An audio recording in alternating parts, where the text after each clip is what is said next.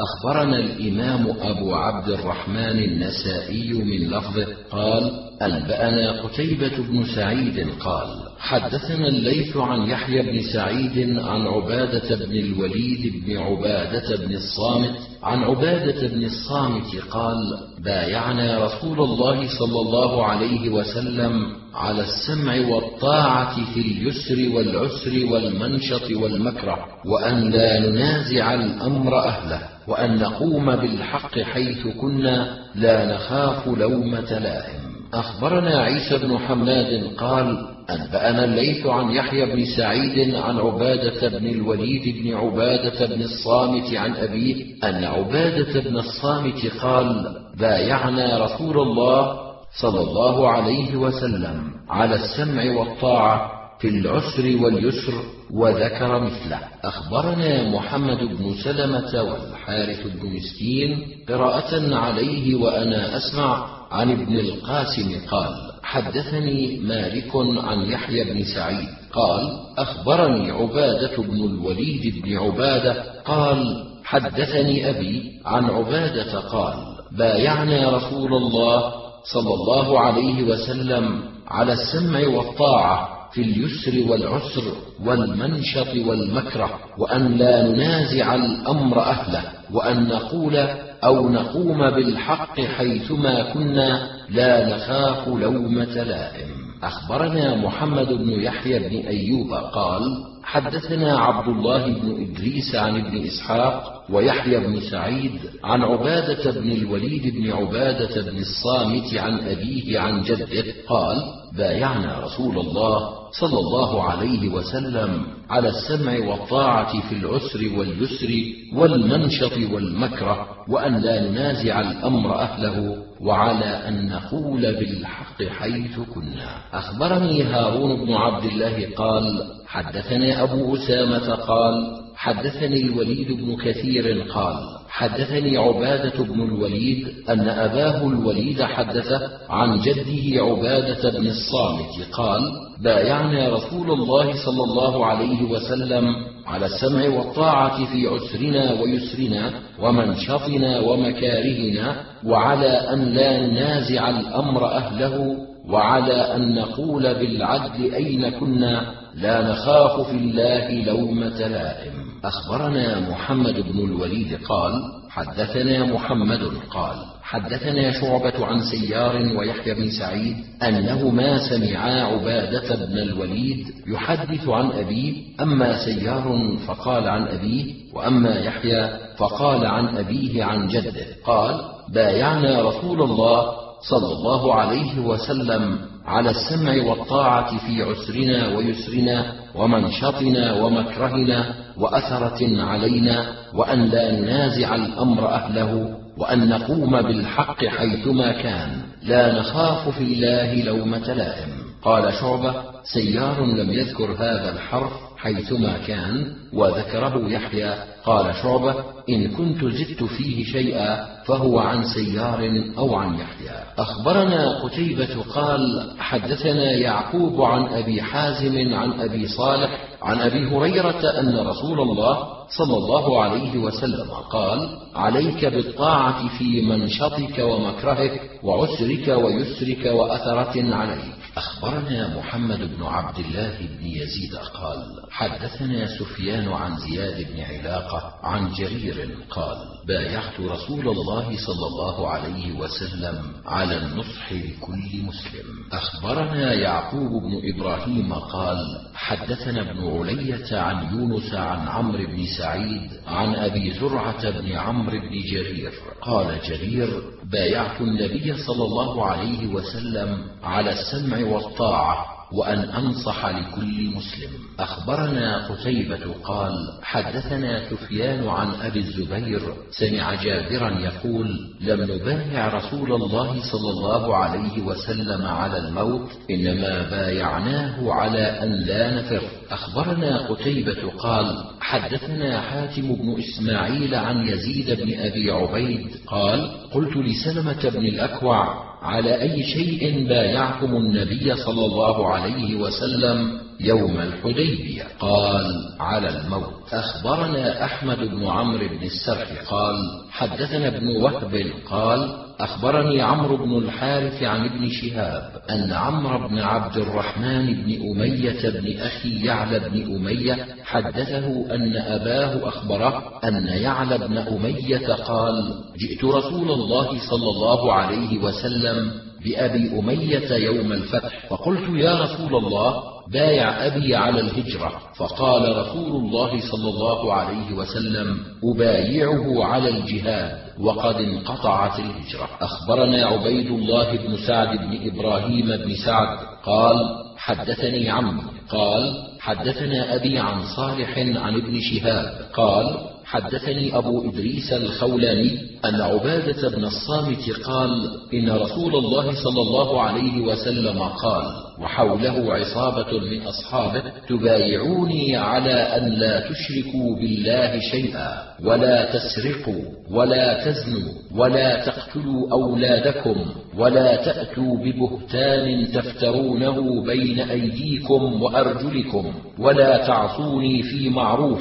فمن وفى فأجره على الله ومن أصاب منكم شيئا فعوقب به فهو له كفارة ومن أصاب من ذلك شيئا ثم ستره الله فأمره إلى الله إن شاء عفى عنه وإن شاء عاقبه. خالفه أحمد بن سعيد. أخبرني أحمد بن سعيد قال حدثنا يعقوب قال حدثنا أبي عن صالح بن كيسان عن الحارث بن فضيل أن ابن شهاب حدثه عن عبادة بن الصامت أن رسول الله صلى الله عليه وسلم قال ألا تبايعوني على ما بايع عليه النساء أن لا تشركوا بالله شيئا ولا تسرقوا ولا تزنوا ولا تقتلوا أولادكم ولا تأتوا ببهتان تفترونه بين أيديكم وأرجلكم ولا تعصوني في معروف قلنا بلى يا رسول الله فبايعناه على ذلك. فقال رسول الله صلى الله عليه وسلم فمن أصاب بعد ذلك شيئا فنالته عقوبة فهو كفارة ومن لم تنله عقوبة فأمره إلى الله. إن شاء غفر له وإن شاء عاقبه. أخبرنا يحيى بن حبيب بن عربي قال حدثنا حماد بن زيد عن عطاء بن السائب عن أبيه عن عبد الله بن عمرو أن رجلا أتى النبي صلى الله عليه وسلم فقال إني جئت أبايعك على الهجرة ولقد تركت أبوي يبكيان. قال ارجع إليهما فأضحكهما كما أبكيتهما. أخبرنا الحسين بن حريث قال حدثنا الوليد بن مسلم قال حدثنا الأوزاعي عن الزهري عن عطاء بن يزيد الليثي عن أبي سعيد أن أعرابيا سأل رسول الله صلى الله عليه وسلم عن الهجرة فقال ويحك إن شأن الهجرة شديد فهل لك من إبل؟ قال نعم. قال فهل تؤدي صدقتها؟ قال نعم. قال فاعمل من وراء البحار فإن الله عز وجل لن يترك من عملك شيئا. أخبرنا أحمد بن عبد الله بن الحكم قال حدثنا محمد بن جعفر قال حدثنا شعبة عن عمرو بن مرة عن عبد الله بن الحارث عن أبي كثير عن عبد الله بن عمرو قال قال رجل يا رسول الله أي الهجرة أفضل؟ قال أن تهجر ما كره ربك عز وجل. وقال رسول الله صلى الله عليه وسلم الهجرة هجرتان هجرة الحاضر وهجرة البادي. فأما البادي فيجيب إذا دعي ويطيع إذا أمر. وأما الحاضر فهو أعظمهما بلية وأعظمهما أجرا. أخبرنا الحسين بن منصور قال حدثنا مبشر بن عبد الله قال حدثنا سفيان بن حسين عن يعلى بن مسلم عن جابر بن زيد قال قال ابن عباس إن رسول الله صلى الله عليه وسلم وأبا بكر وعمر كانوا من المهاجرين لأنهم هجروا المشركين وكان من الأنصار مهاجرون لأن المدينة كانت دار شرك فجاءوا إلى رسول الله صلى الله عليه وسلم ليلة العقبة. أخبرني هارون بن محمد بن بكار بن بلال عن محمد وهو ابن عيسى بن سميع قال حدثنا زيد بن واقد عن كثير بن مرة أن أبا فاطمة حدثه أنه قال يا رسول الله حدثني بعمل أستقيم عليه وأعمله. قال له رسول الله صلى الله عليه وسلم عليك بالهجرة فإنه لا مثل لها. أخبرنا عبد الملك بن شعيب بن الليث عن أبيه عن جده قال حدثني عقيل عن ابن شهاب عن عمرو بن عبد الرحمن بن أمية أن أباه أخبره أن يعلى قال جئت إلى رسول الله صلى الله عليه وسلم بأبي يوم الفتح فقلت يا رسول الله بايع أبي على الهجرة. قال رسول الله صلى الله عليه وسلم أبايعه على الجهاد وقد انقطعت الهجرة. أخبرني محمد بن داود قال حدثنا معل بن أسد قال حدثنا وهيب بن خالد عن عبد الله بن طاووس عن أبيه عن صفوان بن أمية قال قلت يا رسول الله إنهم يقولون إن الجنة لا يدخلها إلا مهاجر. قال لا هجرة بعد فتح مكة ولكن جهاد ونية فإذا استنفرتم فانفروا. أخبرنا إسحاق بن منصور قال حدثنا يحيى بن سعيد عن سفيان قال حدثني منصور عن مجاهد عن طاووس عن ابن عباس قال قال رسول الله صلى الله عليه وسلم يوم الفتح لا هجرة ولكن جهاد ونية فإذا استنفرتم فانفروا. أخبرنا عمرو بن علي عن عبد الرحمن قال حدثنا شعبة عن يحيى بن هانئ عن نعيم بن دجاجة قال سمعت عمر بن الخطاب يقول لا هجرة بعد وفاة رسول الله صلى الله عليه وسلم. أخبرنا عيسى بن مساور قال حدثنا الوليد عن عبد الله بن العلاء بن زبر عن بسر بن عبيد الله عن أبي إدريس الخولاني عن عبد الله بن واقد السعدي قال وفدت إلى رسول الله صلى الله عليه وسلم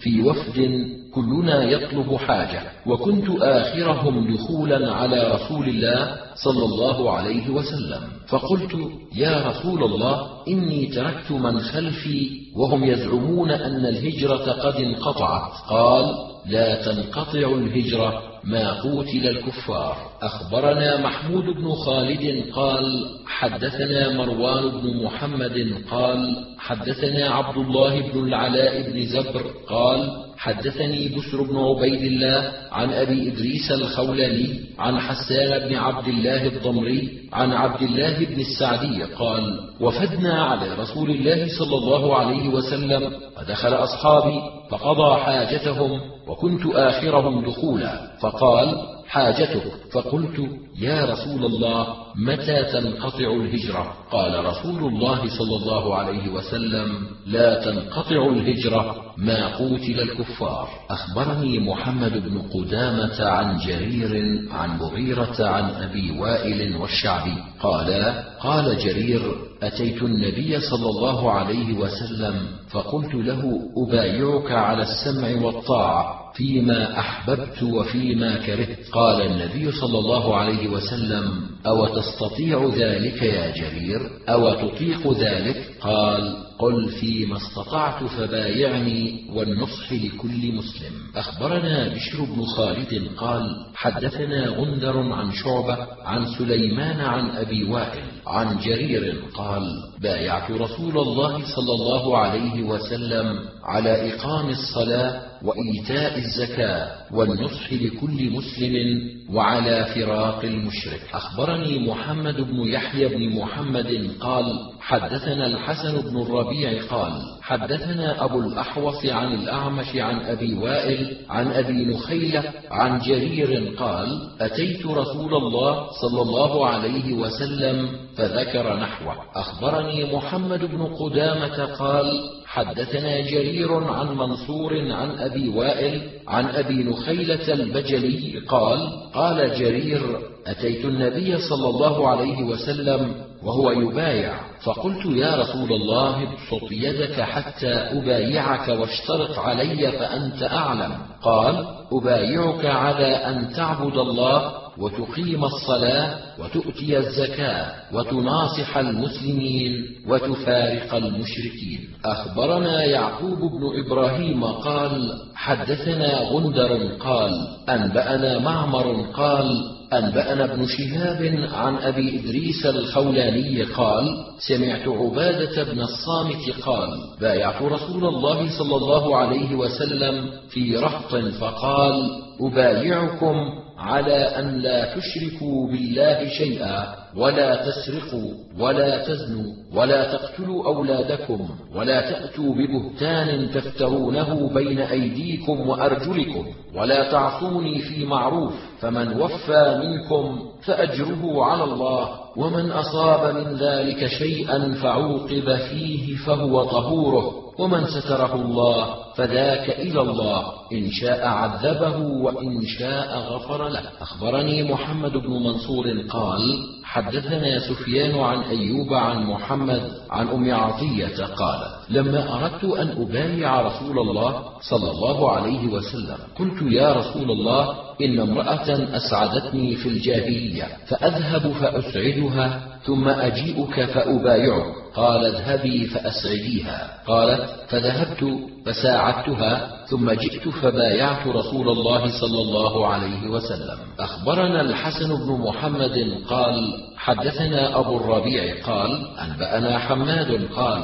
حدثنا أيوب عن محمد عن أم عطية قالت أخذ علينا رسول الله صلى الله عليه وسلم البيع على أن لا ننوح. أخبرنا محمد بن بشار قال حدثنا عبد الرحمن قال حدثنا سفيان عن محمد بن المنكدر عن أميمة بنت رقيقة أنها قالت: أتيت النبي صلى الله عليه وسلم في نسوة من الأنصار نبايعه، فقلنا يا رسول الله نبايعك على أن لا نشرك بالله شيئا ولا نسرق ولا نزني ولا نأتي ببهتان نفتريه بين أيدينا وأرجلنا ولا نعصيك في معروف. قال فيما استطعتن وأطقتن. قالت قلنا الله ورسوله أرحم بنا. هلم نبايعك يا رسول الله؟ فقال رسول الله صلى الله عليه وسلم إني لا أصافح النساء إنما قولي لمئة امرأة كقولي لامرأة واحدة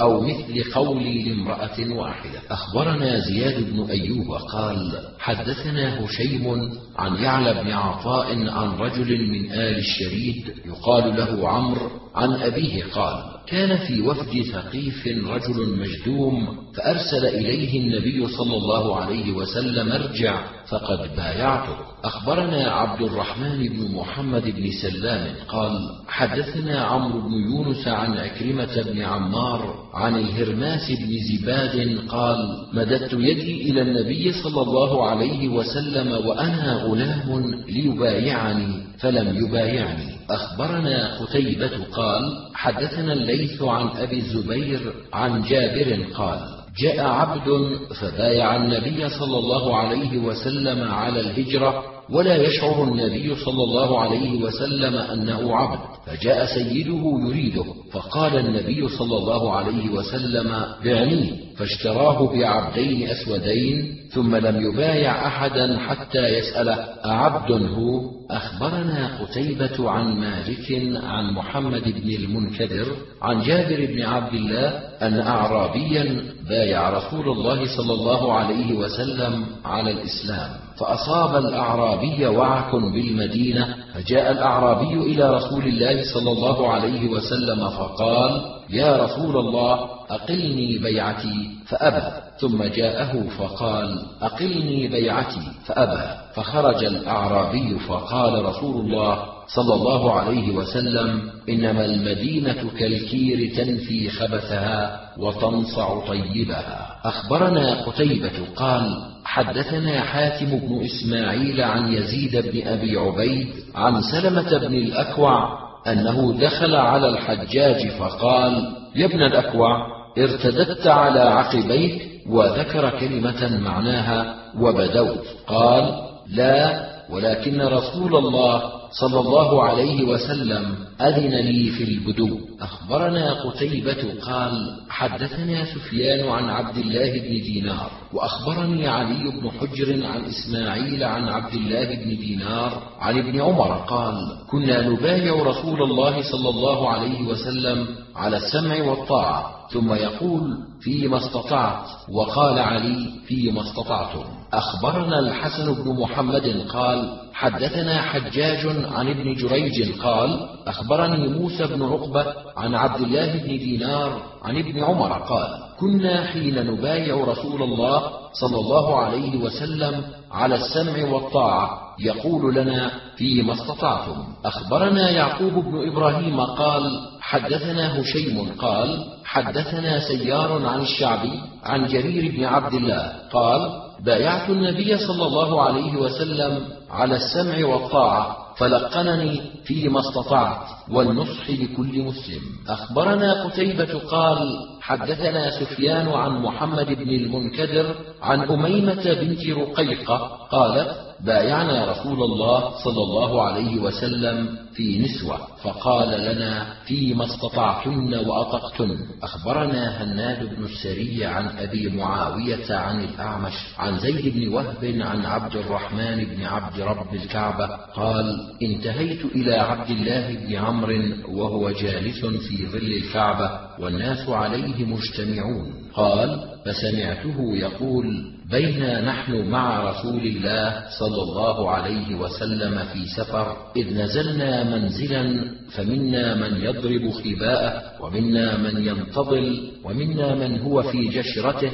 إذ نادى منادي النبي صلى الله عليه وسلم الصلاة جامعة فاجتمعنا فقام النبي صلى الله عليه وسلم فخطبنا فقال إنه لم يكن نبي قبلي إلا كان حقا عليه أن يدل أمته على ما يعلمه خيرا لهم وينذرهم ما يعلمه شرا لهم. وإن أمتكم هذه جعلت عافيتها في أولها وإن آخرها سيصيبهم بلاء وأمور ينكرونها تجيء فتن فيدقق بعضها لبعض فتجيء الفتنة فيقول المؤمن هذه مهلكتي ثم تنكشف ثم تجيء فيقول هذه مهلكتي ثم تنكشف فمن أحب منكم أن يزحزح عن النار ويدخل الجنة فلتدركه موتته وهو مؤمن بالله واليوم الآخر وليات إلى الناس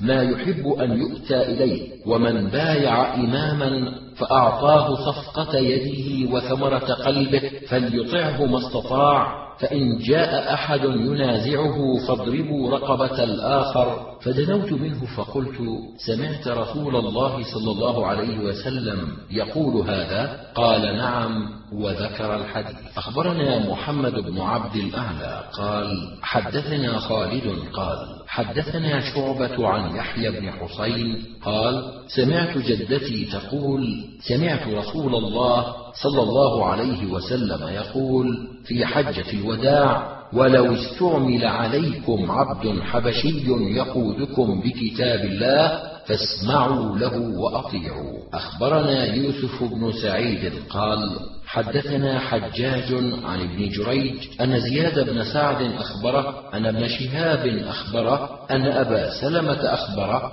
أنه سمع أبا هريرة يقول قال رسول الله صلى الله عليه وسلم من أطاعني فقد أطاع الله ومن عصاني فقد عصى الله ومن أطاع أميري فقد أطاعني ومن عصى أميري فقد عصاني. أخبرنا الحسن بن محمد قال حدثنا حجاج قال قال ابن جريج أخبرني يعلى بن مسلم عن سعيد بن جبير عن ابن عباس يا أيها الذين آمنوا أطيعوا الله وأطيعوا الرسول. قال نزلت في عبد الله بن حذافة بن قيس بن عدي بعثه رسول الله صلى الله عليه وسلم في سرية. أخبرنا عمرو بن عثمان بن سعيد قال حدثنا بقية بن الوليد قال حدثنا بحير عن خالد بن معدان عن أبي بحرية عن معاذ بن جبل عن رسول الله صلى الله عليه وسلم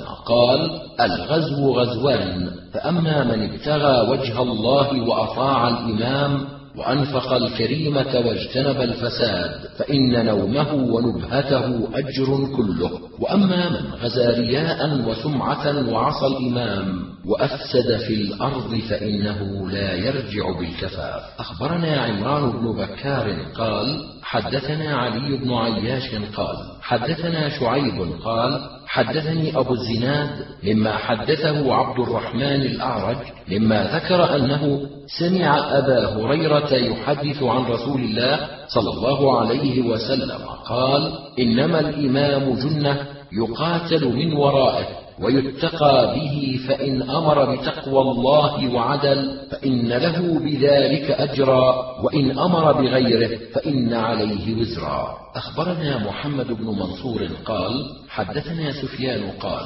سألت سهيل بن أبي صالح قلت حدثنا عمرو عن القعقاع عن أبيك قال أنا سمعته من الذي حدث أبي حدثه رجل من أهل الشام يقال له عطاء بن يزيد عن تميم الداري قال قال رسول الله صلى الله عليه وسلم إنما الدين النصيحة. قالوا لمن يا رسول الله قال لله ولكتابه ولرسوله ولأئمة المسلمين وعامتهم. حدثنا يعقوب بن إبراهيم قال أنبأنا عبد الرحمن قال حدثنا سفيان عن سهيل بن أبي صالح عن عطاء بن يزيد عن تميم الداري قال قال رسول الله صلى الله عليه وسلم إنما الدين النصيحة. قالوا لمن يا رسول الله؟ قال لله ولكتابه ولرسوله ولأئمة المسلمين وعامتهم. أخبرنا الربيع بن سليمان قال حدثنا شعيب بن الليث قال حدثنا الليث عن ابن عجلان عن زيد بن أسلم عن القعقاع بن حكيم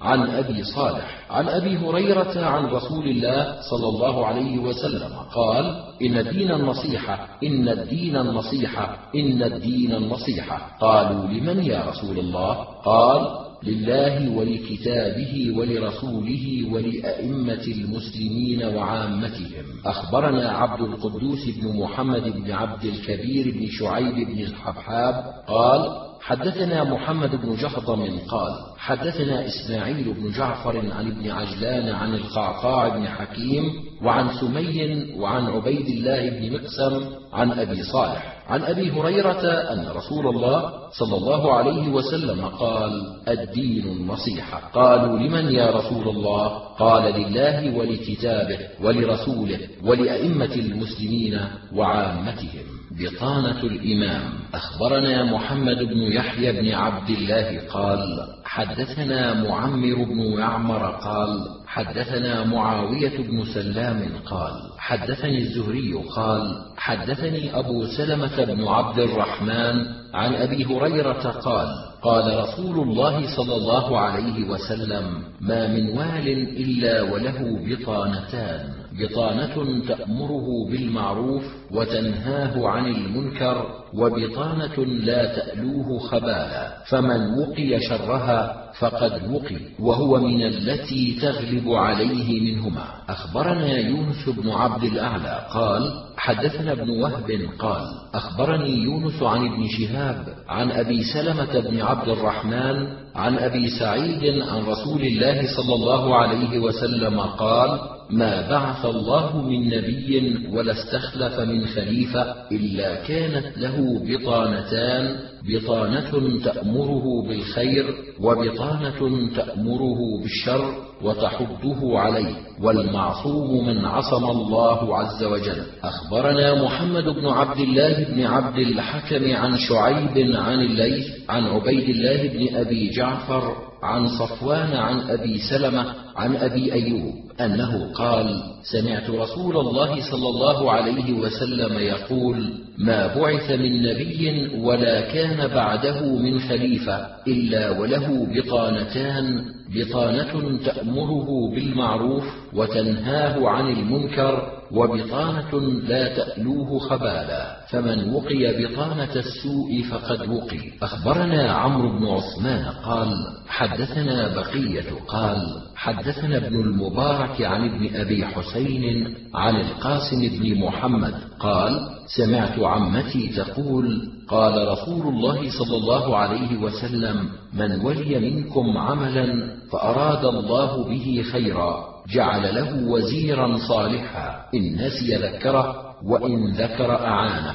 أخبرنا محمد بن المثنى ومحمد بن بشار. قالا حدثنا محمد قال حدثنا شعبة عن زبيد الأيامي عن سعد بن عبيدة عن أبي عبد الرحمن عن علي أن رسول الله صلى الله عليه وسلم بعث جيشا وأمر عليهم رجلا فأوقد نارا فقال ادخلوها فأراد ناس أن يدخلوها وقال الآخرون إنما فررنا منها فذكروا ذلك لرسول الله صلى الله عليه وسلم فقال للذين أرادوا أن يدخلوها لو دخلتموها لم تزالوا فيها إلى يوم القيامة. وقال للآخرين خيرا وقال أبو موسى في حديثه قولا حسنا وقال لا طاعة في معصية الله إنما الطاعة في المعروف. أخبرنا قتيبة قال حدثنا الليث عن عبيد الله بن أبي جعفر عن نافع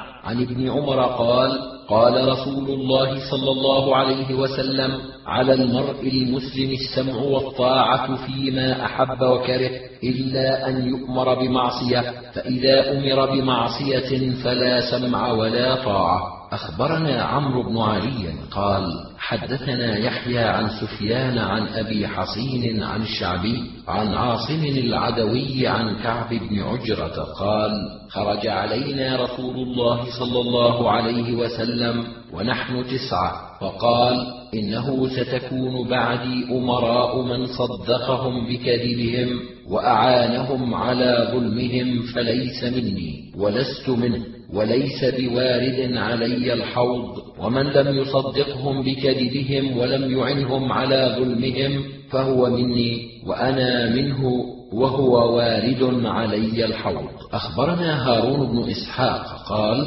حدثنا محمد يعني ابن عبد الوهاب قال حدثنا مسعر عن أبي حصين عن الشعبي عن عاصم العدوي عن كعب بن عجرة قال خرج إلينا رسول الله صلى الله عليه وسلم ونحن تسعة خمسة وأربعة أحد العددين من العرب والآخر من العجم. فقال اسمعوا هل سمعتم أنه ستكون بعدي أمراء؟ من دخل عليهم فصدقهم بكذبهم وأعانهم على ظلمهم. فليس مني ولست منه وليس يرد علي الحوض ومن لم يدخل عليهم ولم يصدقهم بكذبهم ولم يعنهم على ظلمهم فهو مني وأنا منه وسيرد علي الحوض. أخبرنا إسحاق بن منصور قال حدثنا عبد الرحمن عن سفيان عن علقمة بن مرثد عن طارق بن شهاب أن رجلا سأل النبي صلى الله عليه وسلم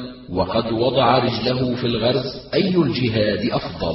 قال كلمة حق عند سلطان جائر. أخبرنا قتيبة قال حدثنا سفيان عن الزهري عن أبي إدريس الخولاني عن عبادة بن الصامت قال كنا عند النبي صلى الله عليه وسلم في مجلس فقال بايعوني على أن لا تشركوا بالله شيئا ولا تسرقوا ولا تزنوا وقرأ عليهم الآية فمن وفى منكم فأجره على الله. ومن أصاب من ذلك شيئا فستر الله عليه فهو إلى الله عز وجل. إن شاء عذبه وإن شاء غفر له. أخبرني محمد بن آدم بن سليمان عن ابن المبارك عن ابن أبي ذئب عن سعيد المقبري عن أبي هريرة عن النبي صلى الله عليه وسلم قال إنكم ستحرصون على الإمارة وإنها ستكون ندامة وحسرة فنعمة المرضعة وبئسة الفاطمة.